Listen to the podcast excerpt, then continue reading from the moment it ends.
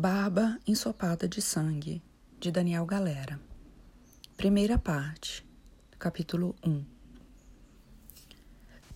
Vê um nariz batatudo, reluzente e esburacado, como uma casca de bergamota, boca estranhamente juvenil entre queixo e bochechas, tomados por rugas finas, pele um pouco flácida, barba feita, orelhas grandes com lóbulos maiores ainda, parecendo esticados pelo próprio peso.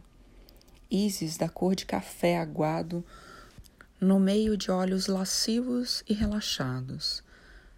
Três sulcos profundos na testa, horizontais, perfeitamente paralelos e equidistantes.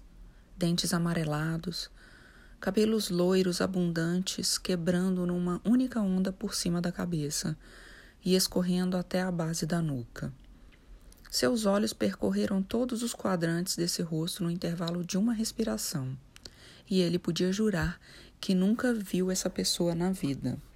Mas sabe que é seu pai, porque ninguém mais mora nessa casa, desse sítio em Viamão, e porque ao lado direito do homem sentado na poltrona está deitada de cabeça erguida a cadela azulada que o acompanha faz muitos anos. Que cara é essa? O pai só esboça sorriso. A piada é velha. Dá a sua resposta usual. A mesma de sempre. Agora ele repara em suas roupas, uma calça de alfaiataria cinza escuro e uma camisa azul de mangas compridas, arregaçadas até os cotovelos, molhada de suor debaixo dos braços e acima da barriga redonda. Nas sandálias que parecem ter sido escolhidas à força, como se apenas o calor o tivesse impedido de calçar sapatos de couro. E também na garrafa de conhaque francês e no revólver que descansam sobre a mesinha ao lado da poltrona reclinável. Senta aí, diz o pai, acenando com a cabeça para o sofá branco de dois lugares, imitação de couro. É início de fevereiro e, independente do que alegam os termômetros, a sensação térmica em Porto Alegre e arredores está acima dos 40 graus. Ao chegar, viu que os dois ipês que montam guarda em frente à casa estavam carregados de folhas e padeciam no ar parado. Na última vez em que esteve aqui, ainda na primavera, suas copas floridas de roxo e amarelo tremiam no vento frio. Ainda dentro do carro, passou pela parreira cultivada à esquerda da casa e avistou numerosos cachos de uvas miúdas. Dava para imaginá-las transpirando açúcar após meses de seca e calor. O sítio não tinha mudado nada nesses poucos meses. Nunca mudava. Um retângulo plano tomado de capim à beira da estrada de terra, com um campinho de futebol jamais utilizado, entregue ao desleixo habitual. Os latidos irritantes do outro cão na rua, a porta da casa aberta. Cadê a caminhonete? Vendi. Por que tem um revólver na mesinha? É uma pistola. Por que tem uma pistola na mesinha? O ruído de uma moto passando pela estrada é acompanhado pelos latidos do bagre, roucos como o berro de um fumante inveterado. O pai franze a testa, não atura esse vira-lata insolente e barulhento e o mantém somente por senso de responsabilidade. Tu pode deixar para trás um filho, um irmão, um pai, com certeza uma mulher. Há circunstâncias em que tudo isso é justificável, mas não tem o direito de deixar para trás um cachorro depois de cuidar dele por certo tempo. Disse-lhe uma vez, quando ainda era criança, e a família completa vivia numa casa em Ipanema, pela qual passaram meia dúzia de cães. Os cachorros abdicavam para sempre de parte do instinto para viver com as pessoas e nunca mais podem recuperá-lo por completo. Um cachorro fiel é um animal aleijado. É um pacto que não pode ser desfeito por nós. O cachorro pode desfazê-lo, embora seja raro. O homem não tem esse direito, dizia o pai. A tosse seca do bagre devia ser aturada, portanto. É o que fazem agora os dois, o pai e Beta, a velha pastora australiana deitada a seu lado. Uma cadela de fato admirável, inteligente e circunspecta, forte e parruda como um javali. Como vai a vida, filho? E esse revólver, pistola? Tu parece cansado. Tô meio cansado, sim. Tô treinando um cara pro Ironman, um médico. O cara é bom, ótimo nadador, tá se virando bem no resto. A bicicleta dele pesa uns 7 quilos com os pneus. Uma dessas sai uns 15 mil dólares. Quer completar a prova ano que vem e conseguir índice para o Mundial daqui a três anos no máximo. Vai conseguir. Só que ele é chato pra caralho. Tenho que aguentar. Tenho dormido pouco, mas vale a pena. Ele me paga bem. Continuo dando aula na piscina. Consegui finalmente consertar a lata do meu carro esses dias. Tá zerado. Gastei dois paus. E esse mês fui à praia. Passei uma semana no farol com a Antônia. A ruiva, aquela. Ah, é. Tu não chegou a conhecer. Tarde demais. A gente brigou lá no farol. E acho que isso é tudo, pai. O resto segue como sempre. Por que tu tem essa pistola aí?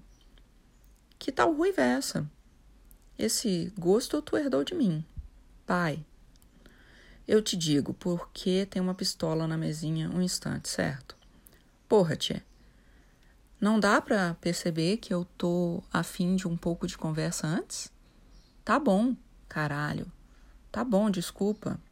Quer uma ceva? Se tu for beber, também. Eu vou beber. O pai desencaixa o corpo da poltrona macia com alguma dificuldade. A pele de seus braços e pescoço adquiriu um rubor permanente ao longo dos últimos anos, bem como a textura algo galinácea. Arriscava um futebol quando ele e o irmão mais velho ainda eram adolescentes, e frequentava academias de musculação sazonalmente, até quarenta e tantos anos de idade. Mas desde então, como se coincidindo com o interesse crescente do caçula por múltiplos esportes, tornou-se um sedentário convicto. Sempre comeu e bebeu como um cavalo. Fumava cigarros e charutos desde os 16 anos e gostava de cocaína e alucinógenos, de modo que já lhe custava um pouco arrastar a carcaça por aí. Indo em direção à cozinha, passa pela parede do corredor onde está pendurada uma dúzia de prêmios publicitários, certificados enquadrados em vidro e placas de metal escovado com datas dos anos 80 em sua maioria o auge da sua carreira de redator. No outro ponto da sala, sobre o tampo de mogno de uma cristaleira baixa, há também um par de troféus. É seguido por Beta nessa travessia rumo à geladeira. A cadela parece tão antiga quanto o dono, um totem animado seguindo num passo silencioso e flutuante. O deslocamento pesado do pai, ao largo destas recordações de uma glória profissional distante, o animal fiel no encalço e a falta de sentido da tarde de domingo despertam nele uma comoção tão inexplicável como familiar. Um sentimento que às vezes acompanha a visão de alguém um pouco aflito, tentando tomar uma decisão ou solucionar um pequeno problema, como se disso dependesse o castelo de cartas do significado da vida. Vê o pai no limite tênue desse esforço, navegando perigosamente próximo da desistência. A porta da geladeira abre com um gemido de sucção. Vidro tilinta e em segundos ele e a cadela estão de volta, mais ligeiros no retorno do que na ida. Esse farol de Santa Marta é para os lados de Laguna, né? É. Giram as tampinhas de suas long necks, o gás escapa dos gargalos com interjeições de desdém. Brindam a nada específico. Me arrependo de não ter ido mais a esse litoral catarinense. Todo mundo ia nos anos 70. Tua mãe ia antes de me conhecer. Eu que comecei a levar ela para o sul, Uruguai, coisa e tal. Essas praias lá me davam um pouco de agonia. Meu pai morreu para esses lados de Laguna, em Bituba, em Garopaba. Leva alguns instantes para perceber que se trata do vô, morto antes dele nascer. O vô? Tu sempre me disse que não sabia como ele morreu? Eu disse? Várias vezes. Que não sabia nem como nem onde ele tinha morrido. Hum, pode ser.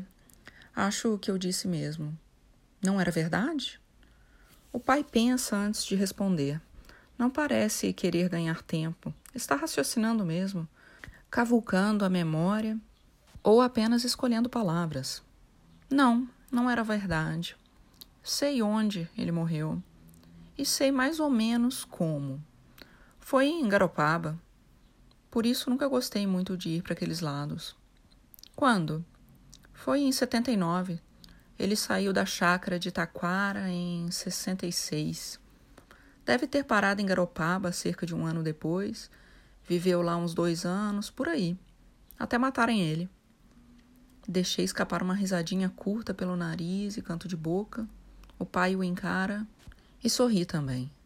Porra, pai, como assim? Mataram o vô? Teu sorriso é igual ao do teu vô, sabia? Não, não sei como era o sorriso dele. E não sei como é o meu também, eu esqueço. O pai diz que ele e o avô não eram semelhantes apenas no sorriso, mas em numerosos aspectos físicos e de comportamento. Que o vô tinha esse mesmo nariz, mais estreito que o dele próprio, o rosto meio largo e os olhos meio afundados no crânio, a mesma cor de pele. Que aquele sanguezinho indígena do avô tinha pulado o filho e caído no neto. Esse teu porte atlético, diz o pai, Pode ter certeza que vem do teu vô. Era mais alto que tu. Devia ter 1,80. Naquela época ninguém fazia esporte assim como tu faz. Mas, do jeito que teu vô cortava lenha, tomava cavalo, capinava, ele deixava no chinelo esses triatletas que tem hoje. Foi a minha vida até os 20 anos também. Não pensa que não sei do que estou falando. Trabalhava no campo junto com meu pai quando era jovem e ficava impressionado com a força dele. Uma vez a gente foi procurar uma ovelha perdida e achamos o bicho doente lá perto da cerca, quase passando para o vizinho. Ficava a uns três quilômetros da casa. Eu estava pensando em como a gente ia trazer a caminhonete até lá para levar ela embora, já prevendo que o pai ia me mandar voltar a cavalo. Mas ele botou o bicho nas costas, como que abraçado no pescoço dele por cima dos ombros e saiu andando. Uma ovelha daquela pesa uns 40, 50 quilos. E tu lembra como é aquela região lá onde a gente morava? É só morro, muita pedra no chão. Eu tinha lá meus 17 anos e pedia para carregar um pouco também. Queria ajudar, mas o pai dizia não. Agora ela está encaixada aqui. Se eu tirar e colocar, cansa mais ainda. Vamos andando, o importante é ir andando. Eu, de certo, nem ia aguentar aquele bicho nas costas mais que um ou dois minutos. Magrela, eu nunca fui, mas tu e ele são outra espécie, né? E vocês são parecidos no temperamento também. Teu vô era meio quieto, assim que nem tu, sujeito calado e disciplinado. Não era de encher linguiça, falava só quando precisava e se irritava com os outros quando falavam demais no ouvido dele. Mas a semelhança para por aí. Tu é mansinho, educado, teu avô tinha pavio curto. O velho desaforado. Era famoso por puxar a faca por qualquer coisa. O homem ia ao baile e brigava, e até hoje não entendo como ele arranjava briga. Porque bebia pouco, não fumava, não jogava e não se metia com mulher. A tua avó quase sempre saía junto com ele, e é engraçado, ela parecia não se importar com esse lado violento dele. Ela gostava de ouvir ele tocar. Ele era um violeiro e tanto. Uma vez tua avó me disse que ele era daquele jeito porque tinha alma de artista, mas tinha escolhido a vida errada. Que ele devia ter percorrido o mundo tocando música e botando para fora os sentimentos filosóficos dele. Foi essa a expressão que ela usou, lembro claramente. Em vez de ficar começando a trabalhar na terra e se casado com ela.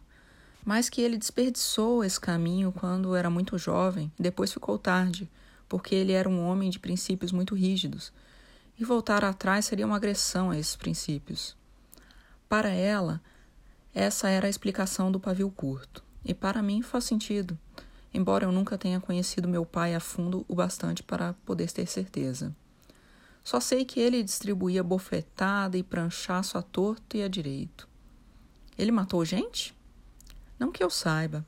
Raramente puxar uma faca significava esfaquear alguém, ele fazia mais para se mostrar, acho. Não lembro dele ter voltado machucado para casa também. Fora quando levou o tiro. Tiro? Ele levou um tiro na mão. Isso eu já te contei. É verdade. Perdeu os dedos, né? Numa dessas brigas aí, ele se botou para cima de um cara e o cara foi dar um tiro para assustar. Pegou de raspão nos dedos do pai. Ele perdeu um pedaço de dois dedos, um mindinho e esse do lado. Na mão esquerda, a do dedilhado. Semanas depois, ele se animou a pegar o violão de novo e em pouco tempo estava tocando igual ou melhor do que antes. Tinha gente que dizia que ele passou a tocar melhor. Eu não saberia dizer. Ele desenvolveu um dedilhado maluco lá para tocar as milongas e as galderiadas dele. Acho que esses dois dedos nem fazem muita falta, não sei. Para ele não fizeram falta nenhuma. O que acabou mesmo com ele foi quando tua avó morreu de peritonite. Eu tinha 18 anos. A vida nunca mais foi a mesma, tanto para mim quanto para ele. O pai fez uma pausa e bebe um gole de cerveja. Vocês saíram da chácara depois que a avó morreu? Não, vivemos mais um tempo lá. Uns dois anos. Mas tudo começou a ficar estranho. Teu avô era muito apegado à tua avó. Era o homem mais fiel que eu tenho notícia a não ser que ele fosse muito discreto, que tivesse segredos. Mas era impossível numa região como aquela, uma cidadezinha pequena onde tudo se sabia. A mulherada se apaixonava pelo teu vô, aquele baita homem valente, violeiro. Eu sei porque ia aos bailes e via mulher solteira e casada se atirando para cima dele. A mãe comentava com as amigas também. Ele podia ter sido o maior amante da região e era fiel às raias da loucura. Cheio de alemãozinha, querendo dar, de esposa aventureira. Eu próprio me esbaldava, e o pai me xingava. Dizia que eu parecia um porco se virando no barro. Já viu um porco se virando no barro? É a própria imagem da felicidade. Mas a moralidade do teu vô tinha esse traço essencial, quase maníaco de que um homem tinha que achar uma mulher que gostasse dele e cuidar dela para sempre. Ele brigava muito comigo por causa disso. E eu até admirava isso nele enquanto a mãe estava viva, mas depois que ela morreu, ele continuou cultivando um senso meio absurdo de fidelidade que já não tinha objeto. Não era exatamente um luto, porque não demorou muito tempo para ele voltar a frequentar os bailes, agitar os churrascos, a tocar violão e se meter em briga. Começou a beber mais também. A mulherada se atracou como mosca na carne, e aos poucos ele abriu a guarda para uma, para outra, mas, de modo geral, permaneceu misteriosamente casto. Tinha alguma coisa aí que nunca entendi e nunca vou entender. E a gente começou a se afastar, eu e ele. Não por causa disso, claro, embora nossas convicções sobre como lidar com a mulherada fossem conflitantes. Mas a gente começou a brigar. E foi aí que tu veio para Porto Alegre? Foi. Eu vim em 65. Tinha recém feito 20 anos. Mas por que tu e o vô brigaram? Conta aí. Bom, eu não saberia explicar direito. Mas teve uma coisa principal, que foi a avaliação da parte dele de que eu era um vagabundo mulherengo de que eu não queria absolutamente nada da vida e não tinha o menor interesse pela chácara, pelo trabalho ou por instituições morais ou religiosas de qualquer espécie. No que ele tinha toda razão, apesar de haver certo exagero na percepção dele. Acho que uma hora ele simplesmente encheu o saco e não tinha mais paciência para me doutrinar. Eu não era um caso tão perdido assim, mas teu avô, enfim, Chegou um dia em que eu conheci o famoso pavio curto dele. E o resultado é que ele me mandou embora para Porto Alegre. Ele te bateu? O pai não responde. Tá, deixa pra lá. Ah, a gente trocou uns tapas, digamos. Ah, que se foda. A essa altura do campeonato nada disso importa mais. Ele me deu uma porrada, sim, sem mais detalhes. E no dia seguinte pediu desculpas, mas anunciou que ia me mandar para Porto Alegre e que seria melhor para mim. Eu conhecia Porto Alegre de várias visitas e soube na hora que ele tinha razão. Me senti grandão aqui desde o primeiro dia. Fiz curso técnico. Em um ano e meio tinha aberto uma gráfica ali na Azenha. Em três anos estava ganhando bem para escrever anúncio de amortecedor, bolacha, loteamento residencial Você não sabia que a vida podia ser tão boa. Ele ri. É, de leite. É, de leite. Daí para baixo. Mas, tá, mataram o vô. Pois é. A partir daqui a história é meio nebulosa. Boa parte dela eu fiquei sabendo de segunda mão. Não sei bem o que aconteceu. E talvez não tenha acontecido nada específico para motivar isso. Mas cerca de um ano depois da minha vinda para a cidade, o teu vô foi embora da chácara. Só tomei conhecimento porque recebi um telefonema dele, internacional. Ele estava na Argentina, num cu de mundo qualquer que não lembro o nome.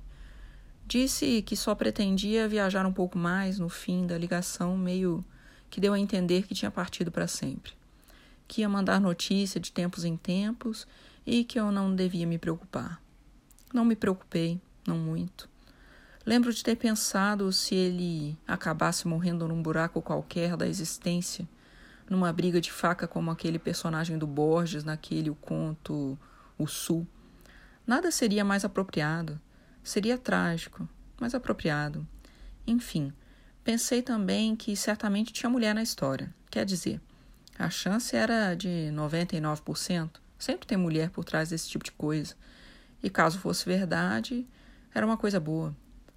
Ao longo do ano seguinte, ele me ligou só mais três vezes, se bem me lembro.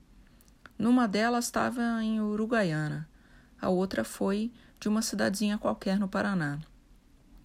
Aí ele sumiu por uns seis meses e, quando telefonou de novo, estava numa vila de pescadores em Santa Catarina, chamada Garopaba.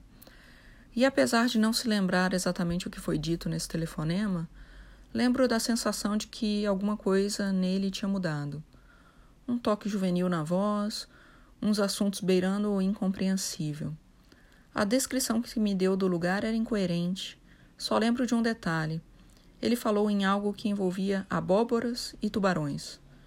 Achei que o velho tinha perdido a razão, ou, mais incrível ainda, tinha se misturado com os hippies e embaralhado o melão com algum chazinho. Mas o que ele estava dizendo é que tinha visto os pescadores pegando tubarão com a abóbora cozida jogada ao mar. Os tubarões comiam a abóbora, e aquela bosta fermentava e inchava o estômago deles até eles explodirem. E eu disse um Hum, tá certo, pai, legal. Te cuida aí. E me deu um tchau e desligou. Caralho!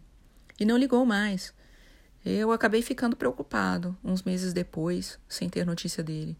Peguei minha moto no fim de semana, a Suzuki 50 cilindradas que eu tinha na época, fui até Garopaba. Oito horas de viagem pela BR-101 contra o vento. A gente está falando de 1967. O acesso para Garopaba era feito por uns 20 quilômetros de estrada de terra e em alguns pontos era só areia mesmo. E no caminho tu via meia dúzia de casinhas de agricultor e só morro e mato. As pessoas, quando tu tinha sorte de cruzar com alguém, andavam descalças e para cada moto ou caminhonete rural tinha uns cinco carros de boi. A cidade não aparentava ter mais de mil habitantes, e chegando na praia não se via muito mais civilização que a igreja bem branca na encosta do morro e os galpões e barcos dos pescadores. A vila central ficava aglomerada ao redor da armação baleeira, e embora eu não tenha visto nada, pescavam baleia por lá ainda. Estavam começando a pôr calçamento de pedra nas primeiras ruas da vila dos pescadores, e a Praça Nova tinha acabado de ficar pronta. Tinha casinhas e sítiozinhos espalhados ao redor da vila, e foi num sítiozinhos desse que encontrei teu vô, depois de fazer algumas perguntas. Ah, o Galdério, me disse um nativo qualquer lá. Aí fui atrás do Galdério e descobri que teu vô tinha se enfiado numa espécie de modelo em miniatura da velha chácara da família, a uns 500 metros da praia, tinha um cavalo velho, um monte de galinha e uma horta que tomava conta de boa parte do terreno. Tirava um troco fazendo mão de obra para os outros e tinha se enturmado bem com os pescadores. Ele também colhia flores no butiazeiro, que se usava para fabricar colchão. Secava as folhas no sol e vendia para os donos das rodas de palha. Dormiu nos galpões de pesca até encontrar casa. Eu não conseguia imaginar meu pai dormindo numa rede, muito menos dentro de um galpão de pesca com as ondas martelando no ouvido. Mas isso não era nada perto da pesca submarina. Os nativos pescavam garoupa, polvo, não sei mais o que, mergulhando nas pedras. E vinha gente até do Rio de Janeiro e São Paulo, já naquela época, para fazer esse tipo de pesca naquela região. E teu vô contou que um dia saiu num bote com uma turma dessas e emprestaram uns óculos com tubo daqueles, um snorkel, e um pé de pato e um arpão para ele, e ele mergulhou e não subiu mais. Um paulista apavorado saltou para buscar o corpo afogado de meu pai no fundo do mar e encontrou ele lá embaixo, nos recifes, no exato momento em que arpoava uma garupa do tamanho de um terneiro. E então descobriram que o Gaudério era um prodígio na apneia. Ele sabia nadar, enfrentava rio bravo sem problema algum, mas não suspeitava do fôlego que possuía. Tu tinha que ter visto teu vô naqueles anos. Em 67 ele estava com 45 ou 46 ou 47, me perdi na conta. Mas era por aí. E a saúde dele era uma coisa absurda. Nunca tinha fumado, fazia cara de nojo para cigarro. E tinha a constituição de um cavalo crioulo. Forte sempre foi, mas tinha emagrecido e apesar dos sinais da idade estarem todos lá rugas, cabelo ralo e grisalho, marcas do trabalho no campo bastaria dar uma encerada por fora e ele seria um atleta encoraçado. Um peito maciço, largo.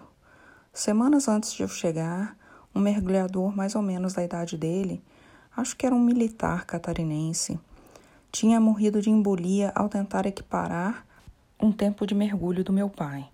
Posso estar enganado, faz tempo que ouvi a história, mas era coisa de quatro, cinco minutos embaixo d'água. E por que que mataram ele?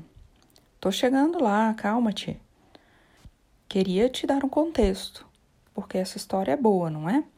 É boa, sim. Tu tinha que ter visto ele naqueles dias. Não é normal uma pessoa sair de um ambiente e cair em outro tão diferente e se adaptar dessa forma. Tu não tem uma foto do vô aí? Tu me mostrou uma vez. Hum, não sei se ainda tenho, tenho? Tenho, lembrei onde tá. Quer ver? Quero, não lembro o rosto dele. Obviamente. Se eu puder ver a foto enquanto tu conta o resto, seria uma boa. O pai levanta, long neck na mão, some uns instantes no quarto e retorna com uma fotografia velha, de borda serrilhada. A imagem em preto e branco mostra um homem barbudo sentado num banquinho coberto por um pelego de ovelha, ao lado de uma mesa de cozinha, dando início ao movimento de levar à boca a bomba de uma cuia de chimarrão, olhando meio de lado para a lente, insatisfeito em estar sendo fotografado. Veste botas de couro, bombacha e uma blusa de lã com motivos quadriculados. Há um calendário de supermercado com uma foto dos picos do pão de açúcar na parede e a luz vem em cima. De janela basculantes parcialmente fora de quadro. Não há anotações no verso da fotografia. Levanta-se e vai até o banheiro. Compara o rosto na fotografia com o rosto que vê no espelho e sente um calafrio. Do nariz para cima, o rosto na fotografia é uma cópia mais morena e um pouco mais envelhecida do rosto do espelho.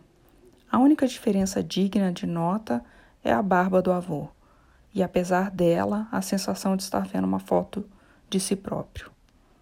Quero ficar com essa foto, diz ao se reacomodar no sofá. O pai faz que sim com a cabeça. Visitei teu avô em Garopaba uma segunda vez e foi a última. Era junho, nos dias da quermesse, que é um festão que fazem lá.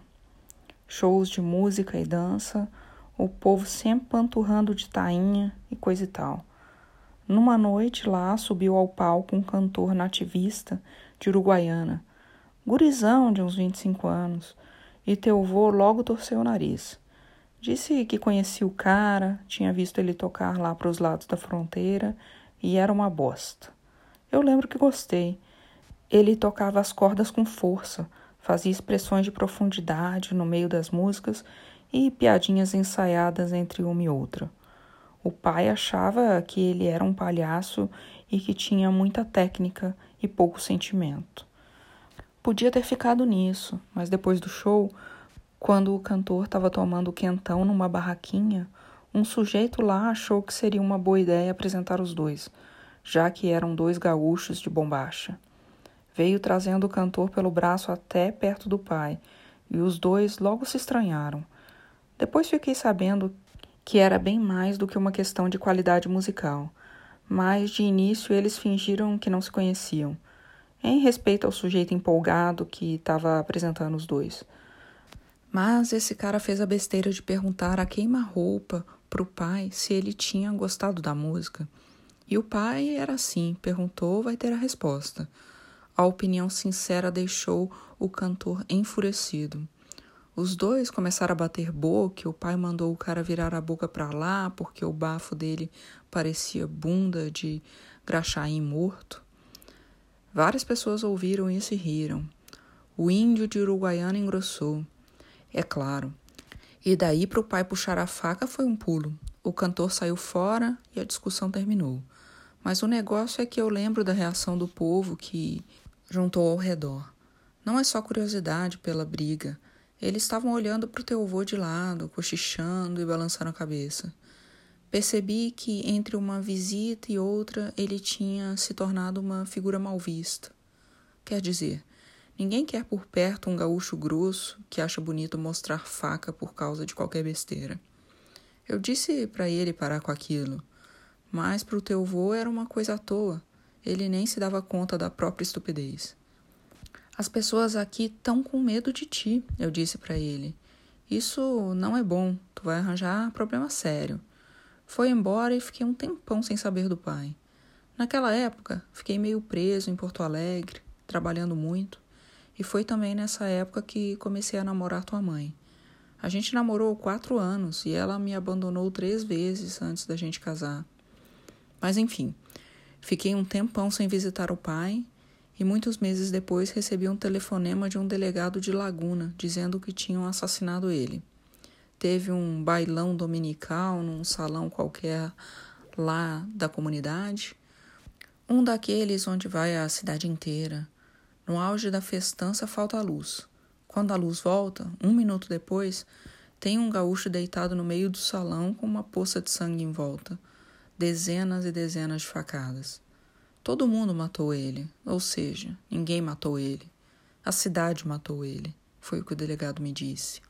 Tava todo mundo lá, famílias completas, provavelmente até o padre. Apagaram a luz, ninguém viu nada. As pessoas não tinham medo do teu vô, tinham ódio. Beberam um gole de cerveja. O pai seca a garrafa e encara o filho com quase um sorriso. Só que eu não acredito nessa história. Ué, por que não?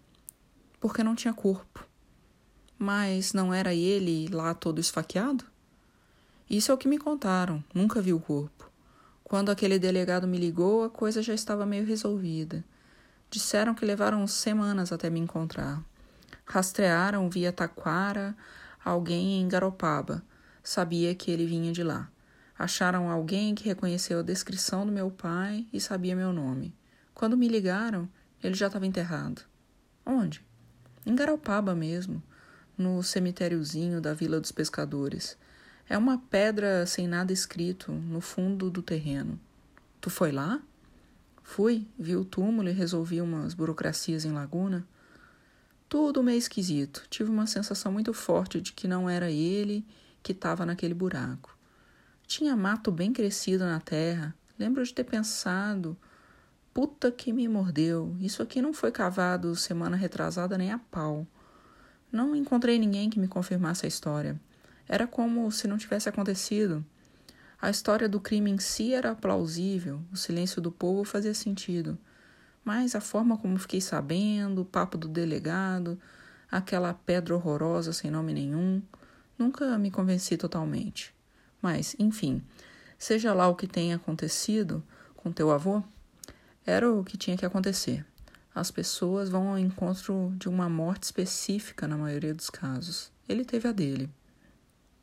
Nunca pensou em abrir o túmulo? Deve ter um jeito permitido de fazer isso.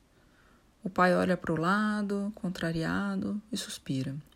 Escuta, nunca contei essa história para ninguém. Tua mãe não sabe. Se tu perguntar, ela vai dizer que teu avô desapareceu, porque é o que eu contei para ela. Para mim, ele tinha mesmo desaparecido. Eu deixei para lá. Nunca mais pensei nisso. Se tu acha horrível, azar o teu. O jeito como eu era naquela idade, a vida que eu tinha naquela época, seria difícil de fazer entender agora. Eu não acho horrível. Calma.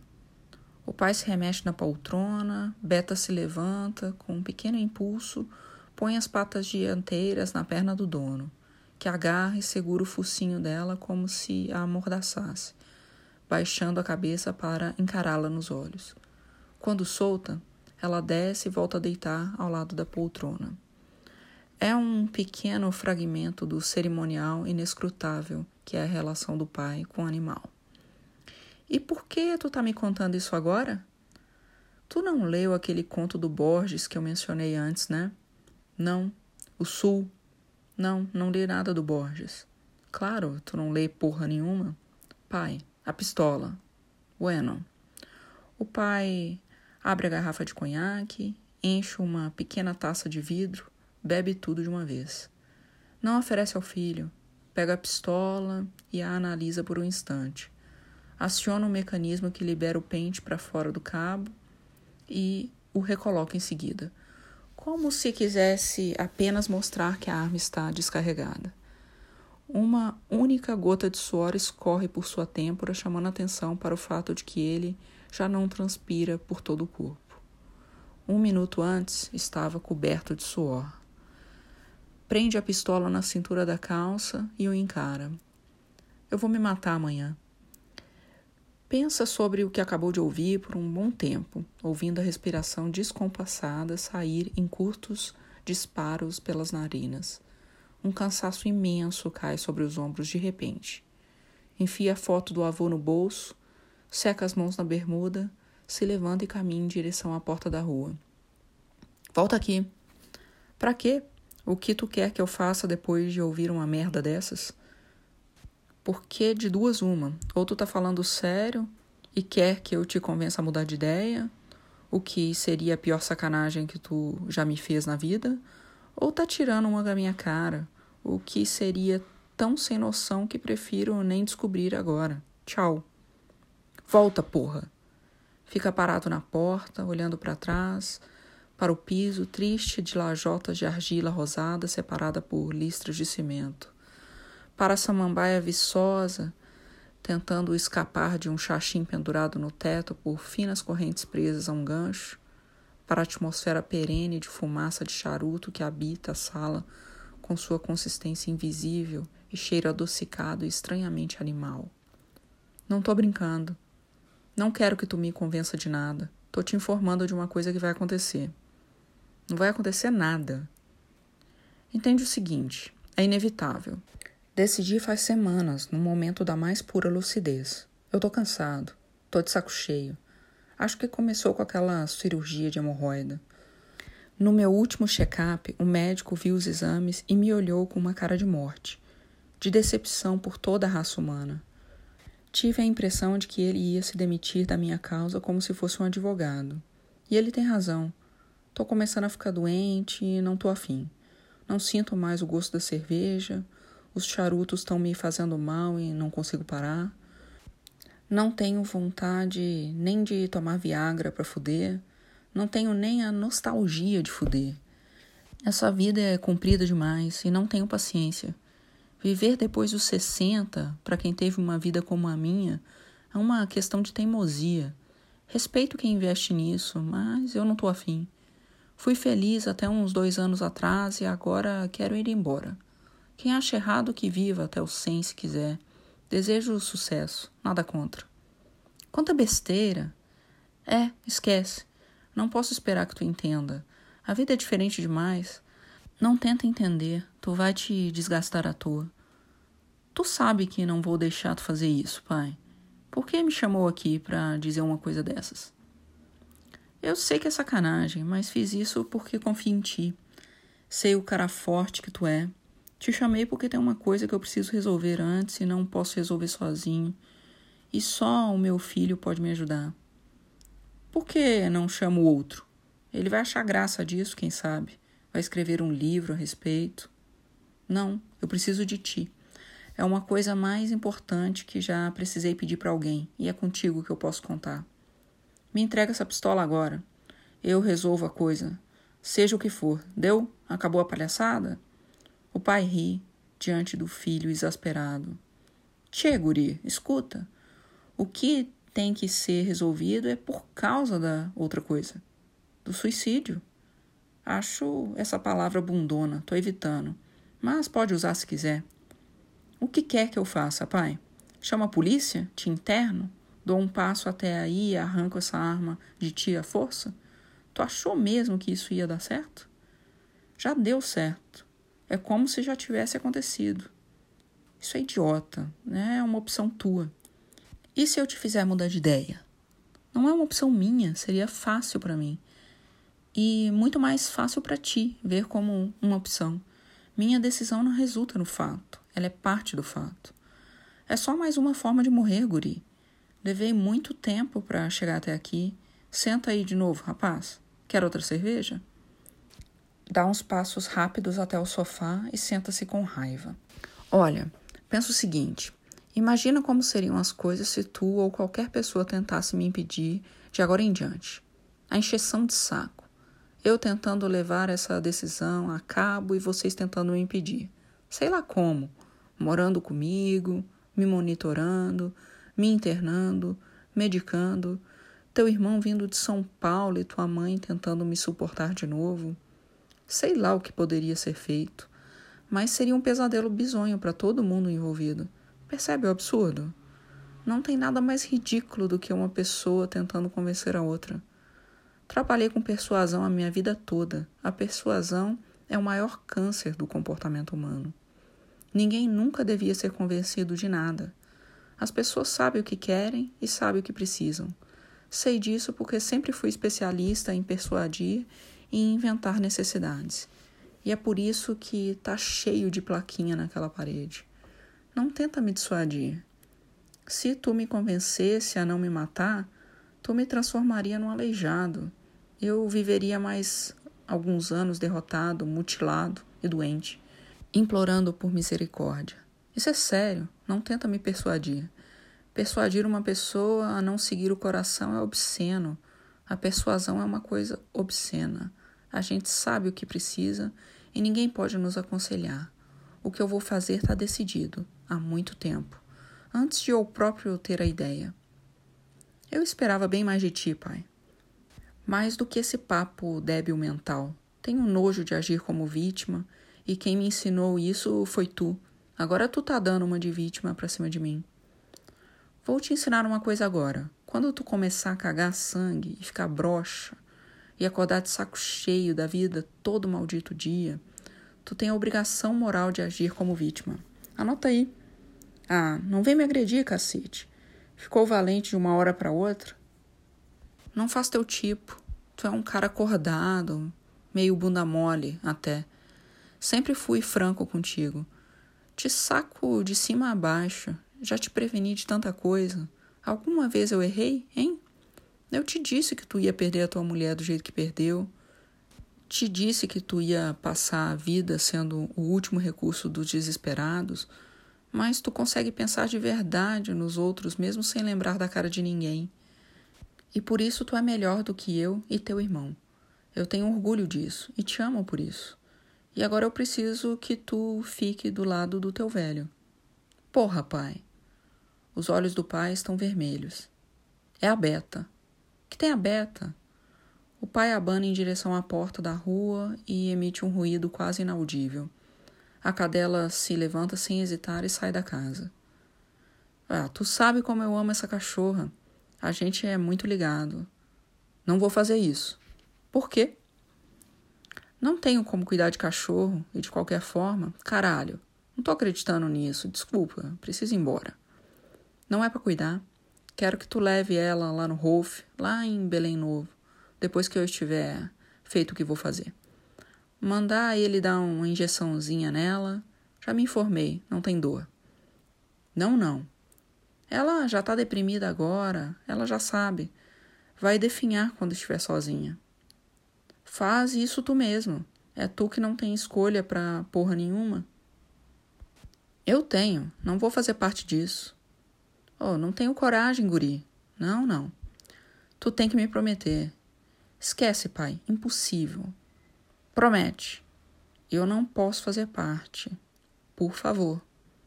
Não, não é justo. Tu tá me negando um último pedido. Não rola. Tu vai fazer. Sei que vai. Não vou. Tu tá sozinho nisso, não tem como. Desculpa. Eu sei que tu vai fazer, é por isso que tu tá aqui. Tu tá tentando me persuadir. Até agora há pouco isso era obsceno. Não vou te persuadir, já terminei. É um pedido. E eu sei que tu não vai me negar isso. Velho desgraçado. Esse é o meu nome. Uma recordação muito antiga lhe vem à mente. A cena é despropositada e não parece merecer o registro da memória, muito menos a evocação inoportuna.